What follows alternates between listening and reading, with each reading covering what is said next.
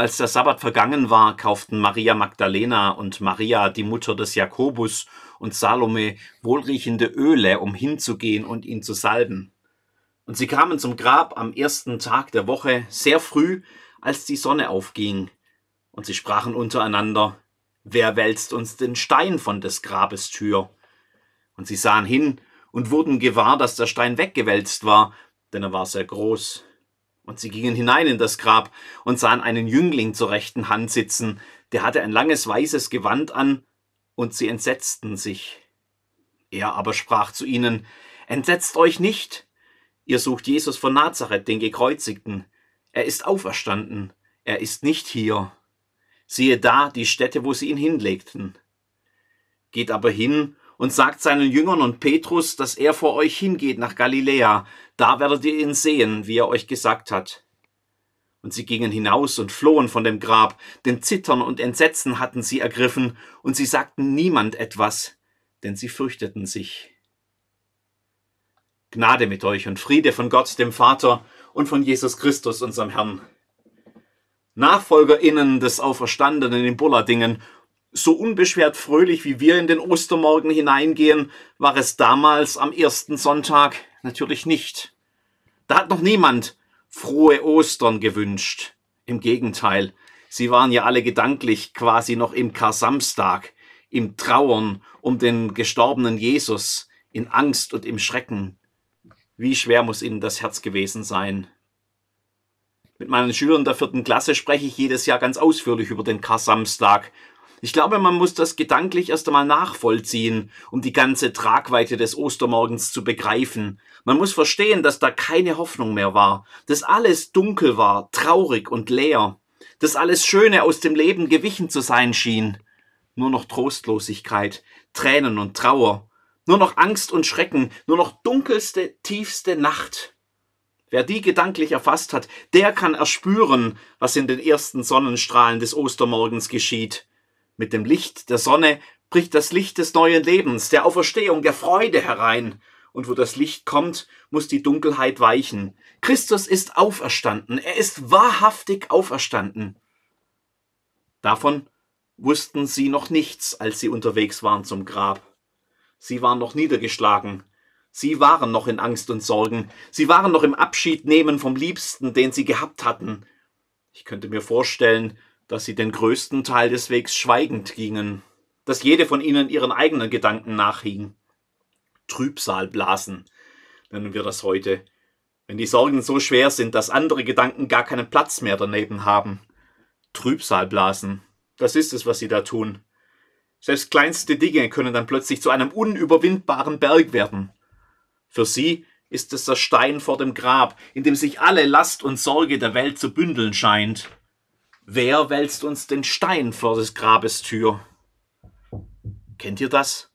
Wenn da so ein riesiger Stein zu liegen scheint, der alles andere niederdrückt und erstickt, eine Last so groß, dass man gar nicht weiß, wo man auch nur anfangen soll, geschweige denn, wie man sie überwinden könnte. Wer wälzt uns den Stein weg? So kommen sie zum Grab. Spannend an diesem Markus-Text finde ich auch, dass sie gar nicht so arg viel anders wieder vom Grab weggehen. Der Stein war weg, das Grab war leer. Der Auferstandene erscheint nicht in dieser Erzählung. Nur ein Engel, der nach Galiläa verweist. Etwas ratlos stehen sie da. Sie wissen auch nicht so genau, was sie jetzt tun sollen. Sie gingen hinaus und flohen vor dem Grab, denn Zittern und Entsetzen hatten sie ergriffen, und sie sagten niemand etwas, denn sie fürchteten sich. So endet der ursprüngliche Text des Markus-Evangeliums. Ratlos lässt er auch mich zurück. Angst und Zittern und Entsetzen in der Ostergeschichte? Schon Mitte des zweiten Jahrhunderts hat irgendjemand beschlossen, dass das nicht so geht. Neuere Manuskripte des Markus-Evangeliums haben einen längeren Text, noch einmal zwölf Verse, einen längeren Text, der von einer ganzen Reihe von Erscheinungen des Auferstandenen berichtet. Es ist, als wolle man die Leser beruhigen. Es gibt keinen Grund zur Angst. Er ist wirklich auferstanden. Wir haben ihn gesehen. So erscheint er am Ende dann auch noch einmal selbst im Evangelium und spricht ein grandioses Schlusswort, indem er seine NachfolgerInnen mit Vollmacht ausstattet und sie aussendet, um seine Mission weiterzuführen bis an die Enden der Erde. Und er sprach zu ihnen, Geht hin in alle Welt und predigt das Evangelium aller Kreatur. Wer da glaubt und getauft wird, der wird selig werden. Wer aber nicht glaubt, der wird verdammt werden. Die Zeichen aber, die folgen werden denen, die da glauben, sind diese. In meinem Namen werden sie Dämonen austreiben, in neuen Zungen reden, Schlangen mit den Händen hochheben, und wenn sie etwas Tödliches trinken, wird's ihnen nicht schaden. Kranken werden sie die Hände auflegen, so wird's gut mit ihnen. So muss doch ein Ostertext klingen, oder? Und nachdem Jesus dann im vorletzten Vers zum Himmel aufgehoben wurde und sich als Herr aller Herren zur Rechten Gottes des Vaters setzt, endet das Markus Evangelium mit dem neuen Schluss nun so. Sie aber zogen aus und predigten an allen Orten, und der Herr wirkte mit ihnen und bekräftigte das Wort durch die mitfolgenden Zeichen. Genauso stelle ich mir das vor. Halleluja! Der Herr ist wahrhaftig auferstanden. Er sitzt nun auf dem Thron Gottes, und für die, die ihm folgen, gibt es ein großes Happy End. Ostern, neues Leben, Hoffnung nach der Finsternis, große Freude, nur noch ein Lachen übrig für Hölle, Tod und Teufel. Jesus ist Sieger. So habe ich mir das immer vorgestellt. Inzwischen bin ich genauso froh über den ursprünglichen kurzen Schluss. Das hat vielleicht etwas mit Lebenserfahrung zu tun, mit Brüchen und mit den Kurven, die das Leben ja so macht. Je länger man lebt und je mehr man davon mitbekommt, desto mehr wird einem ja bewusst, dass es nicht immer ganz so einfach ist, wie wir das gerne hätten. Dass nicht nach jeder Durststrecke des Lebens gleich der dritte Tag mit neuem Leben und neuer Freude kommt. Dass sich nicht jede Nacht im Licht des Ostermorgens in endloses Wohlgefallen auflöst. Dass nicht jeder Christ das siegreiche Auferstehungsleben führt, das ihm manche gerne zusprechen möchten. Manche haben das schon lange gemerkt. Für andere hat es vielleicht erst ein Corona-Ostern gebraucht oder eines wie heute, wo wir hier frohe Osterlieder singen, während andere in Kiew und anderswo Schutz vor Raketen und Bomben suchen. Vielleicht haben wir das auch zu lange überhört in unseren frohen, langen, Ost lauten Ostergesängen, dass die nicht immer jeder aus voller Seele mitsingen kann, weil vielleicht der Ehemann oder andere Angehörige in der Ukraine sind und du Angst um ihr Leben hast weil vielleicht dein Ehepartner vor kurzem gestorben ist und dieses erste Osterfest alleine weniger fest und mehr schmerzhafte Erinnerung daran ist, dass es nie wieder so sein wird wie früher. Weil du vielleicht krank bist und Schmerzen leidest, weil dich vielleicht Zukunftsängste plagen, die man mit flotten Osterliedern nicht einfach wegsingen kann. Wo wir im leeren Grab hinter dem weggewälzten Steinbrocken mehr sehen, als tatsächlich zu sehen ist. Christus ist auferstanden, er ist wahrhaftig auferstanden. Da bleiben andere erst einmal genauso ratlos zurück wie die Frauen damals am Grab. Da, wo wir so gerne die ganze Strahlkraft und Freude des Auferstandenen in unserem Leben hätten, da ist oft zunächst einmal nur eine Leerstelle. Er ist auferstanden, ja, das ist Hoffnung, aber er ist nicht hier. Nicht hier, nicht jetzt. Zumindest nicht auf eine Art, die wie die Ostermorgensonne alle Dunkelheit auf einen Schlag vertreibt.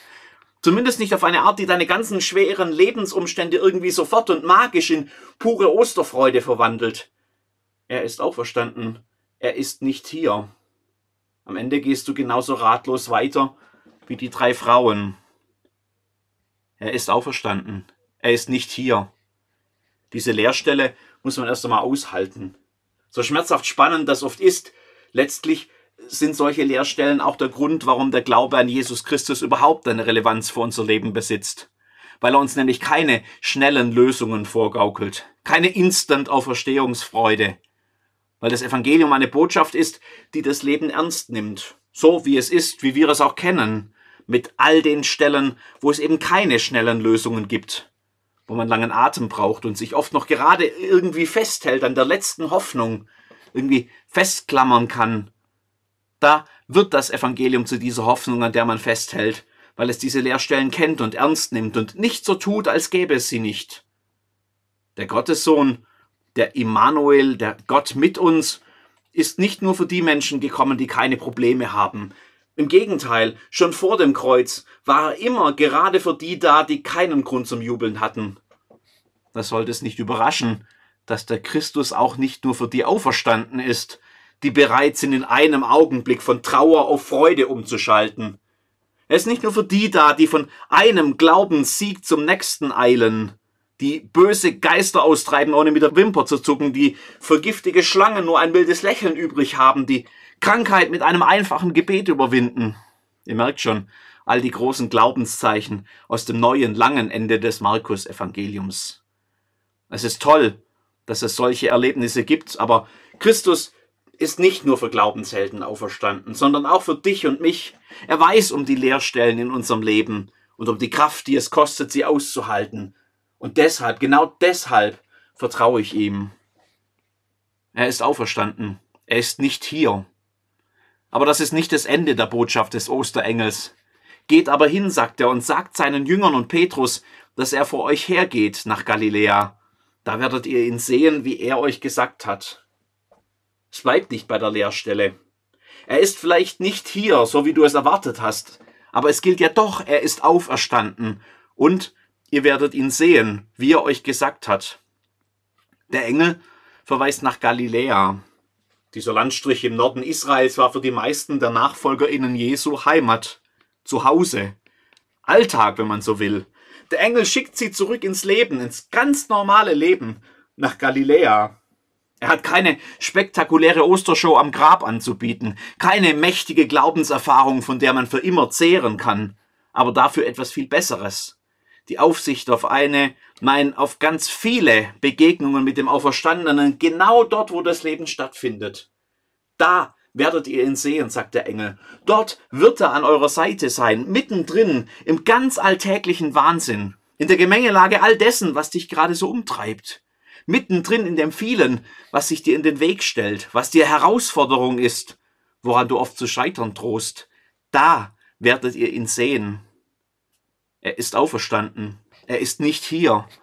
Nein, er ist vielleicht nicht da, wo wir ihn gesucht haben, nicht in der überwältigenden Erfahrung, die alles für immer in Freude verwandelt. Vielleicht wird dieses Ostern ein nachdenkliches Bleiben, eines mit gemischten Gefühlen, ein trauriges, Vielleicht kannst du auch das nächste Osterlied nur stocken mit, mitsingen. Oder gar nicht. Aber vergiss es nicht. Er ist auferstanden. Ist er nicht hier? Vielleicht fühlt es sich gerade so an, als sei er gar nicht hier. Nicht da, wo du ihn am dringendsten bräuchtest. Dann höre das Versprechen des Engels. Da werdet ihr ihn sehen. Dann mach die Augen auf und fange an zu entdecken in deinem Alltag, in deinem Galiläa, dann finde seine Spuren in deinen Begegnungen mit anderen, in deinen alltäglichen Erlebnissen, in der Stille deiner Pausen und selbst mitten in deinen dunklen Nächten. Dann glaube, dass er da ist, wenn sonst keiner da ist, in Einsamkeit, in Krankheit, in Zukunftsängsten, in den Kriegsgebieten der Ukraine und anderswo.